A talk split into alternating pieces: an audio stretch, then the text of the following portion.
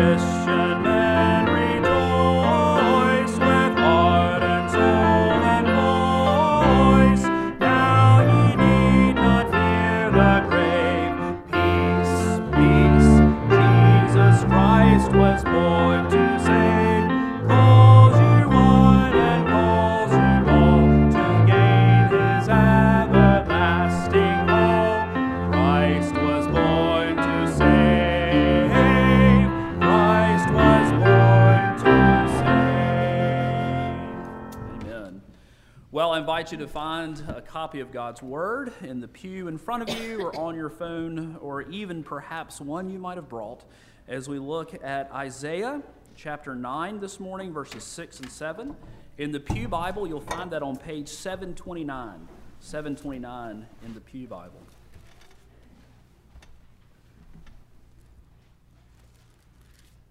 We're just looking at, at two verses this morning uh, Isaiah chapter 9, verses 6 and 7. Hear now the word of the Lord. For to us a child is born, to us a son is given, and the government shall be upon his shoulder, and his name shall be called Wonderful Counselor, Mighty God, Everlasting Father, Prince of Peace. Of the increase of his government and of peace there will be no end on the throne of David and over his kingdom, to establish it and to uphold it with justice and with righteousness from this time forth and forevermore.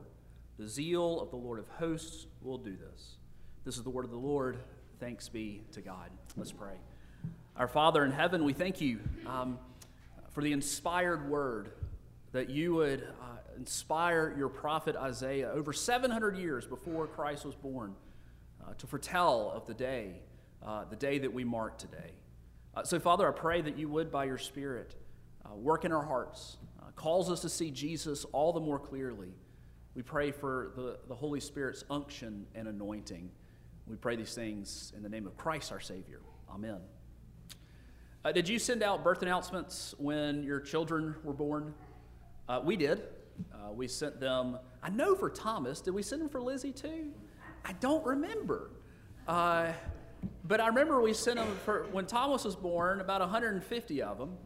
Um, and, uh, you know, and maybe that's why we didn't do the second set. Uh, you know, and so on, on, a birth announcement, you're, you're so excited, and, and it has the name of your child, and uh, it has the, the date of their birth, and even their weight and time of birth. You're, you're excited about celebrating their arrival. And you send these things, you know, we send about 150 or so, and and we sent them to folks that we, you know, know. We, we know these people. That's why we sent them. Uh, we sent them mostly to family and friends. Um, we, we sent them mostly to people in Alabama, although a few folks in Ohio and Georgia and Tennessee got them relatives who live out of the state. But you know, every good parent sees their child as a gift. as someone special and incredible, a blessing from God. But, but outside the, their, the geographic area, the community in which the child is born, any child isn't going to have a, a, a huge impact beyond the confines of those who know him or her. And so you send that announcement to those with whom you are in community. What we read in Isaiah, though, is a different kind of birth announcement. In fact, it is a birth announcement that was written long, long before the birth of a child, longer than needed for the Postal Service. Uh, over 700 years, God inspired Isaiah to speak of a day of Emmanuel, the day Emmanuel would come. We learn later by a virgin.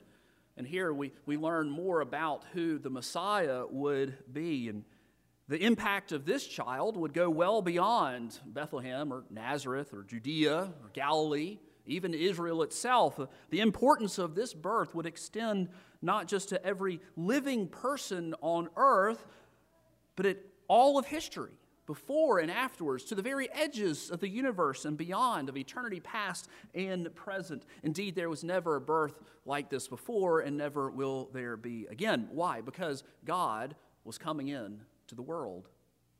The child born to us, the Savior who is Christ the Lord, is Almighty God and he is perfect man, our only hope in this life and the next. Well, the first thing I want to note this morning uh, is a phrase that appears twice in the opening lines of verse 6. Listen, listen for it. See if you can figure out what it is. For to us a child is born, for to us a son is given. Did, did you hear it? It, it? it appears twice to us a child is born. To us a son is given. You know, you know what you give? You give gifts. In reading here in Isaiah chapter 9, we read of a gift that we are now reaping the rewards of the gift of God Himself, the gift of Jesus, who came to save us. Uh, kids, have you opened any presents this morning?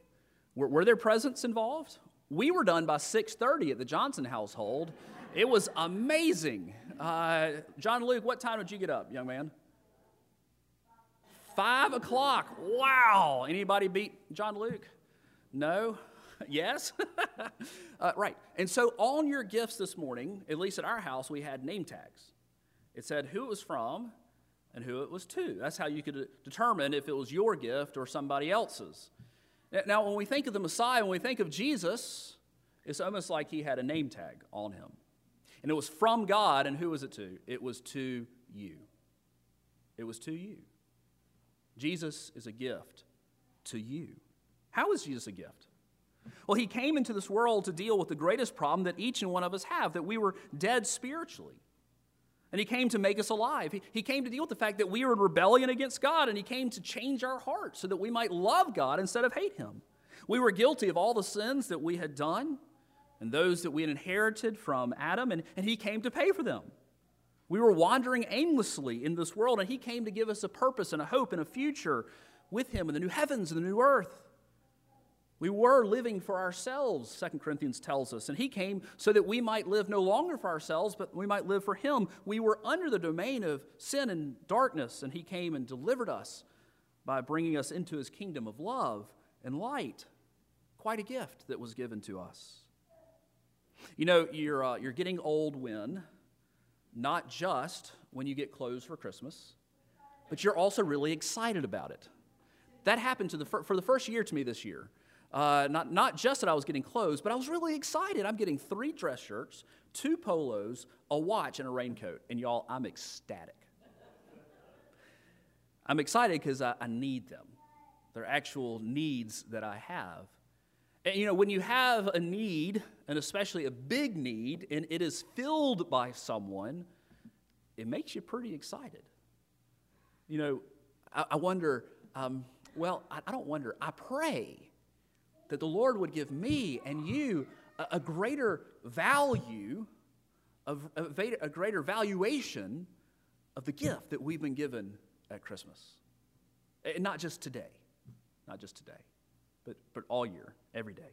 Well, let's read more about this, uh, this king, this gift, or let's read more about the gift that was given to us. And we find here that he was a king. The next line we, we read in verse 6 is, And the government shall be upon his shoulder. Um, do you know Handel's Messiah? Do you know this piece? Uh, I, I, play it on my computer, um, well, actually, a lot. And as I was play, as I was writing my sermon, I was praying this, and as I was typing this into my computer, they were singing this exact line. Um, it was really cool how the Lord did that.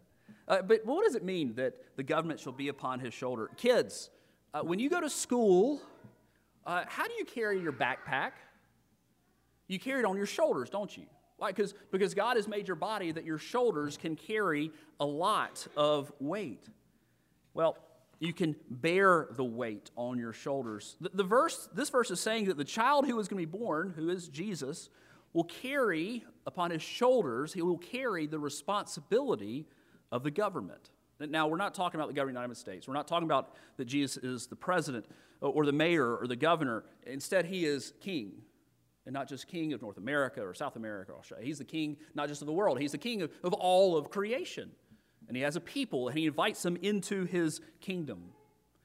Uh, Isaiah is writing this over 700 years before Jesus comes, and he's living in a very tumultuous time. He's living in a time in which the northern kingdom of Israel, they have never had a good king. And the southern kingdom of Judah, they've had some good kings, but even they had some pretty significant issues, even, even David itself. And in 722, the northern kingdom of Israel w- would cease to exist. And then, uh, uh, about a century and a half later, 586 BC, that the temple would be destroyed. Southern Judah would be utterly changed for, forever. He, he felt the need for a good king. You know, I wonder in, in, our, in, our, in our lives that seem so crazy and busy, I wonder do, do you feel the need for a good king? They needed a good king, and, and coming was a very good king a better king, a king of righteousness, a just king, a king who would take up the responsibility, he would shoulder the responsibility of being king, of governing and protecting and leading his people. And this king, who was he? He is Jesus. And when he came to earth, he brought a new kingdom. Not the kind of the kingdom that, that many were looking for. See, he had much bigger plans, much bigger, much better plans than just a, a nation state of Israel his plan was to offer salvation not just to the Jews, but to the Gentiles. His plan was for, for the whole earth to be filled with the knowledge of his glory. And he came and ushered in this, this new kingdom, this new spiritual kingdom. And in order to be in this kingdom, he comes and he rescues us. And he delivers us from the domain of darkness and transfers us into his kingdom, the kingdom of Christ, in whom we have redemption, the forgiveness of sins. This child, this king, was born to us and for us, for you, that he might rule and reign in our hearts and in our lives and our souls. And he came on Christmas with the cross in view and the resurrecting resurrection of the empty tomb. But I love what one of the ancient church fathers says, a man named Tertullian about this passage. He says that, uh, that this reference of the, sh- the government being on his shoulder, he said, how did, how did he have the government on his shoulder? How did he achieve this? And it was because there was something else that would be upon his shoulders. It would be the cross as he carried it to Calvary. And then his shoulders would be in contact with the cross as he was nailed to it, that the king might save his people through his sacrifice. Well, in the final part of verse 6, we're given four names of this king, of this child who is a gift. And his name shall be called Wonderful Counselor, Mighty God, Everlasting Father, the Prince of Peace. What's going on there? Well, kings then and now were and are given um, throne names, titles that went along with who they were and who they are. Uh, Charles III, we have a new king in England this year. He's Charles III. Um, his full name, though, are you ready for this? This is his full name, his legal full name. Charles III, by the grace of God, of the United Kingdom of Great Britain and Northern Ireland, and his other realms and territories, king, head of the Commonwealth, defender of the faith. This is his name. That would be hard to sign on your checks, wouldn't it? In this passage, Jesus is given four titles or four names. Let's, let's quickly go through them. First, he is wonderful counselor. Well, what, what does that mean? Well, counselor is someone who gives advice of what a person should say and do and think. And Jesus is the authoritative counselor because he wasn't just sent to tell us what God says, but he came as God and to do the will of his Father. He is the Word of God. He is the Father revealed to us in flesh. And if we have looked upon Jesus, we have looked upon the Father. I think wonderful also describes not just his role as counselor, but the fact that he is wonderful to every Christian. Wonderful to every Christian. That God himself would come to us, be given to us in Christ, is, we talked about it last night, is too wonderful to, to even to describe in words. I think there's also reference here to the wonderful and miraculous deeds that Christ did during his earthly ministry. Secondly, though, he is mighty God. You know, this is perhaps a clearest reminder that this child who was born on Christmas Day was not just any child. He was not just any babe. While every child is a gift from God, this child was a gift to all of God's people and all of creation as God came himself. You know, whereas every king in Israel's history, even the greatest king, David, had failed time and time again, what they and what we needed is a king like none other. And this is the king who was and is God. God became man and was born not in a palace, but in a stall, not to the sound of trumpets, but to the sound of animals, not to the smell of perfume, but to the smell of, well, livestock. Mighty God would enter into the estate of humiliation in order that his people might be exalted with him one day when mighty God comes again. God's might was on display in the cattle, cattle stall as the creator of all things was laid in a food trough given for me and for you. The third title, and it's a confusing one, is Everlasting Father. Have you ever wondered about this one? What, what does it mean that God the Son, born into this world, is everlasting Father? Well, it's important to note that, that Isaiah is not using Father in a Trinitarian sense here. He's not talking of Father, Son, and Holy Spirit. Rather, in those days, a, a king was known as the father of his people. He took up the responsibilities as being the father nationally of all his people and protecting them and providing for them. And so when God the Son was born into this world, the king coming, bringing his kingdom, he took up the responsibility of protecting, governing, and saving his people. And as a king, he is a good father to his people. You know, what's amazing is that, um, that Jesus would willingly take up the responsibility of a people who were in rebellion against him. What kind of king does that? And he wouldn't just take up responsibility, but he would come and pay for those things, those transgressions, those acts of rebellion that you and I have done. And that's because the fourth title, that he is the Prince of Peace. Needed was a king who would bring peace to God's people. Bloodshed had characterized the rules and reigns of even the good kings in the Old Testament. You know, then the Assyrians came, and the Babylonians, and the Greeks, and the Romans, one after the other, plenty of blood in the streets. Needed was a king who would bring peace and freedom. But, but Jesus came not just to bring, or not in, in that moment, he didn't come to bring physical peace against the Romans. Although many wanted him to do that, they were disappointed and crucified him because he didn't do that. But y'all, he came to bring a, a much greater peace to our hearts. You know, where there is transgression, there is no peace. Where there is guilt, there is no peace. And ultimately, we were not at peace with God.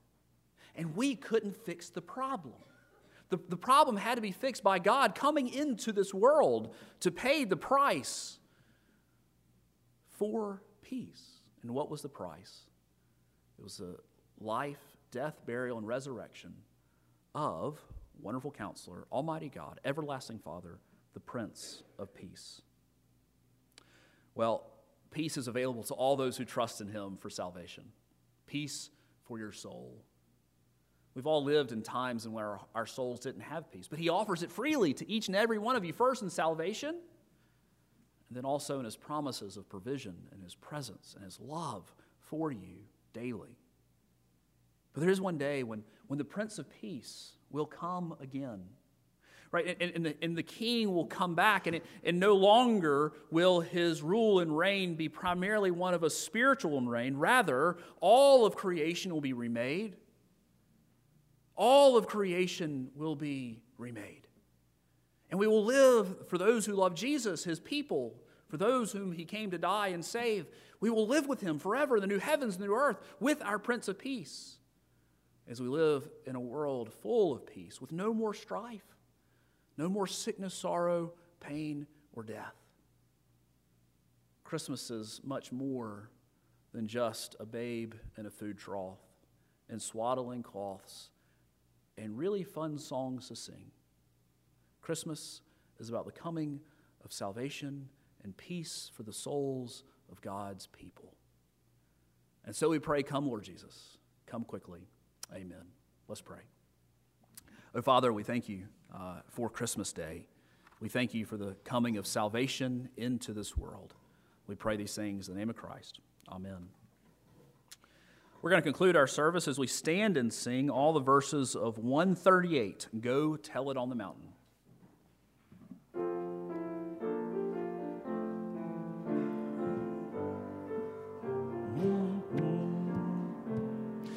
Go tell it on the mountain, over the hills and everywhere.